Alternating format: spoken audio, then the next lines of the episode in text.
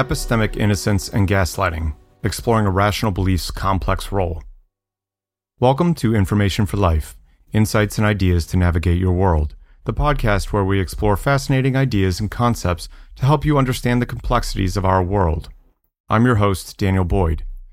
Today, we'll dive deep into an intriguing philosophical concept called epistemic innocence, introduced by Professor Lisa Bortolotti and its potential connection to the manipulative behavior known as gaslighting. Let's get started. So, what is epistemic innocence? In simple terms, it's the idea that certain beliefs, even if they are false or irrational, can positively affect our cognitive and emotional lives. These beliefs can be considered innocent within specific contexts, despite not being based on solid evidence or reasoning. According to Bortolotti, there are two conditions a belief must meet to be considered epistemically innocent. First, it must provide significant epistemic benefits that would be difficult or impossible to achieve through alternative, more accurate beliefs. These benefits include emotional resilience, mental stability, or a better ability to achieve goals. Second, the person holding the belief cannot access a less epistemically problematic alternative that could deliver the same benefits.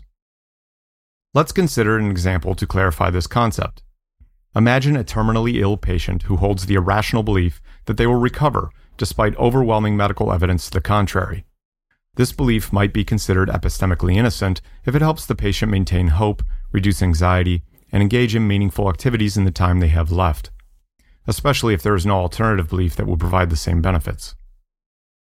The concept of epistemic innocence challenges the assumption that false or irrational beliefs are always harmful and suggests that sometimes they can play a positive role in our cognitive and emotional lives. So, how does epistemic innocence relate to gaslighting?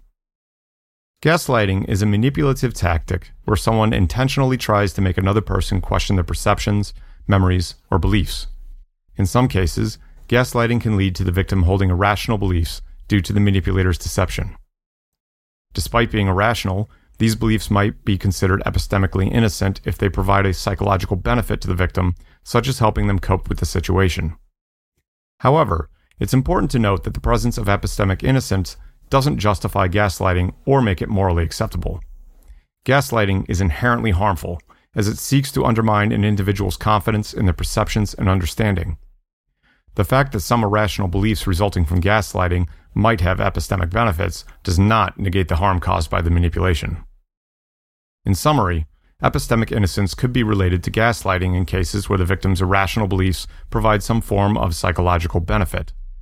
However, this connection should not be taken as an endorsement or justification of gaslighting, which is inherently manipulative and harmful. Epistemic innocence is a complex and nuanced concept that offers valuable insights into the nature of belief, rationality, and the mind. While it's essential to recognize that irrational beliefs can sometimes serve a useful purpose, we must also be cautious not to use the concept of epistemic innocence to justify manipulative and harmful behaviors such as gaslighting. To further understand epistemic innocence's potential benefits and drawbacks, we must also consider the societal implications of embracing the concept. On the one hand, acknowledging that some irrational beliefs can have positive effects may lead to a more empathetic and understanding society where we respect people's coping mechanisms under challenging situations. On the other hand, a widespread acceptance of epistemic innocence might make it easier for manipulative individuals to exploit the concept, justifying their harmful actions under the guise of providing supposed benefits. So, how can we navigate the delicate balance between recognizing the potential benefits of epistemic innocence while also being vigilant against the possible misuse of the concept. One approach could be promoting critical thinking and emotional resilience, empowering individuals to discern the difference between genuinely helpful irrational beliefs and those that are merely manipulative.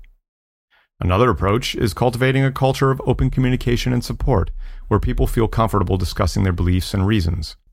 By fostering an environment that encourages introspection and dialogue, we can help individuals better understand their thought processes and identify potential instances of manipulation or self deceit. Ultimately, epistemic innocence offers a fascinating and valuable perspective on the nature of belief and the human mind.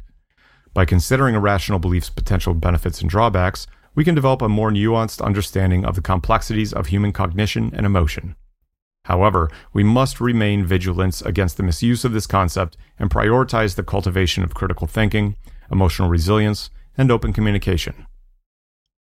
That wraps up our exploration of epistemic innocence and its potential connection to gaslighting. Thank you for joining us on Information for Life Insights and Ideas to Navigate Your World. We hope you found today's discussion thought provoking and enlightening.